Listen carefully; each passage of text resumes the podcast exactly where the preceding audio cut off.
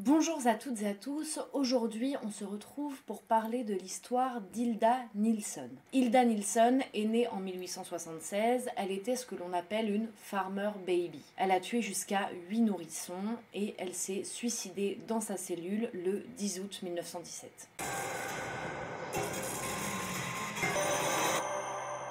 Hilda Nilsson est née le 24 mai 1876. On ne sait pas grand-chose de son enfance ni de son adolescence.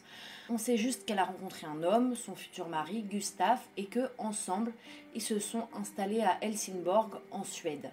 Ensemble, ils ont vécu un petit peu tranquillement, sauf qu'à un moment donné, ils ont accumulé énormément de dettes et qu'ils avaient besoin de trouver un moyen rapide et efficace pour payer leurs factures. À cette époque-là, c'était très courant ce que l'on appelle les farmer baby, c'est-à-dire que dans votre maison, vous aviez des installations pour s'occuper des bébés de mariage illégitime, par exemple. Une femme qui avait trompé son mari avec un autre, qui pouvait donc pas garder euh, l'enfant, une femme qui avait été violée et qui pouvait pas garder l'enfant, bah, tous ces bébés-là, même les enfants abandonnés, tous ces enfants-là, ils allaient dans ce qu'on appelle des farmer baby et les parents, enfin surtout la famille des femmes ou des femmes elles-mêmes, devaient se débrouiller pour payer euh, les soins qu'allaient recevoir leurs enfants. Évidemment, elles pouvaient les récupérer si elles le souhaitaient bien plus tard, si leur situation s'améliorait, etc. Mais ce n'était pas toujours le cas. Vous l'aurez donc compris, Hilda Nielsen et son mari Gustave avaient une maison de Farmer Baby. Donc ils avaient plusieurs enfants dont ils devaient s'occuper, etc. Sauf que, au lieu de s'en occuper, Hilda Nilsson a préféré les tuer. Ça arrivait assez souvent que dans les Farmer Baby, les enfants, on s'en occupait pas très bien. C'est-à-dire qu'on les laissait mourir un petit peu dans leur coin, ou alors on n'était pas suffisamment équipé pour bien s'en occuper et ils finissaient par mourir.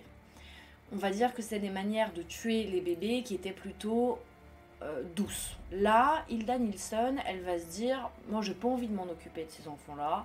Surtout que les mères, la plupart du temps, elles s'en foutent, elles me les filent et puis elles me donnent l'argent, mais euh, elles demandent jamais de nouvelles, etc. Donc ce que je vais faire, comme j'ai pas envie de m'enquiquiner avec ces bébés, eh bien je vais les tuer. Je vais pas juste les laisser mourir dans leur coin en n'allant plus leur donner à manger, en n'allant plus leur donner de l'eau, en n'allant plus leur parler. Enfin, je vais pas faire ça je vais faire un truc, c'est-à-dire que elle va les noyer. Souvent, elle va prendre en fait un enfant, elle va les mettre dans une petite baignoire et en fait, bah, elle va les noyer au-dessus. Donc, elle met l'enfant, le bébé, hein, c'est des bébés, dans euh, la baignoire. Elle la recouvre avec euh, une planche par exemple et du charbon sur le dessus pour que ça tienne bien. Comme ça, si l'enfant eh ben, s'agite et il essaye de sortir, il peut pas sortir et elle le laisse comme ça avec la planche et le charbon dessus et des objets lourds. Et elle revient quelques heures après quand l'enfant est mort. Et qu'est-ce qu'elle fait avec le cadavre de ces enfants-là? Eh bien, soit elle les enterre, soit elle les brûle. Et ça, elle va le faire huit fois. Jusqu'au jour où une mère va vouloir avoir des nouvelles de son enfant. Cette mère-là, elle s'appelle Blenda Henriksson et elle aimerait contacter son enfant. Sauf que Hilda Nilsson va lui dire non. Tu ne verras pas ton enfant, je ne te donnerai pas de nouvelles de ton enfant, tu n'auras aucun signe de lui, tu me l'as laissé, il n'est plus à toi, etc. Elle va l'envoyer chier, mais comme une reine, quoi. Sauf que pour le coup, euh, elle est un peu tombée sur un mur, quoi, parce que Blenda Henriksson veut vraiment voir son enfant. Donc elle s'inquiète, elle se dit pourquoi elle veut pas me donner de nouvelles de mon enfant? Je connais des gens dans les Farmer Baby, ils ont quand même le droit d'avoir des nouvelles et même d'aller le voir. Donc pourquoi? Qu'est-ce qui se passe? Qu'est-ce qu'il y a à cacher? Est-ce qu'il y a un truc à cacher? Ça m'inquiète.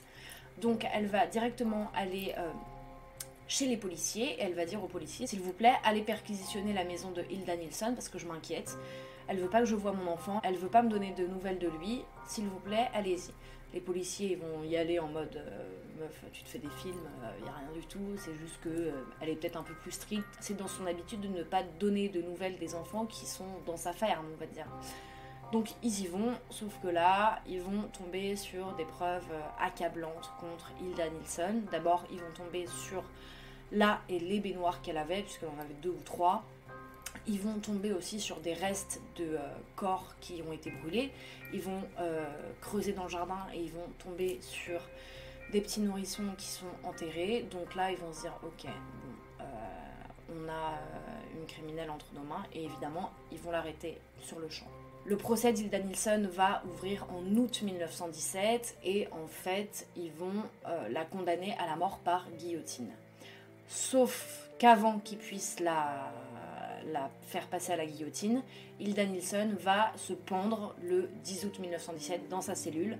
Sauf que l'information qu'elle n'avait pas reçue, c'était que le jury s'était reconcerté, qu'ils avaient décidé de ne pas la pendre, mais de la condamner à la prison à vie.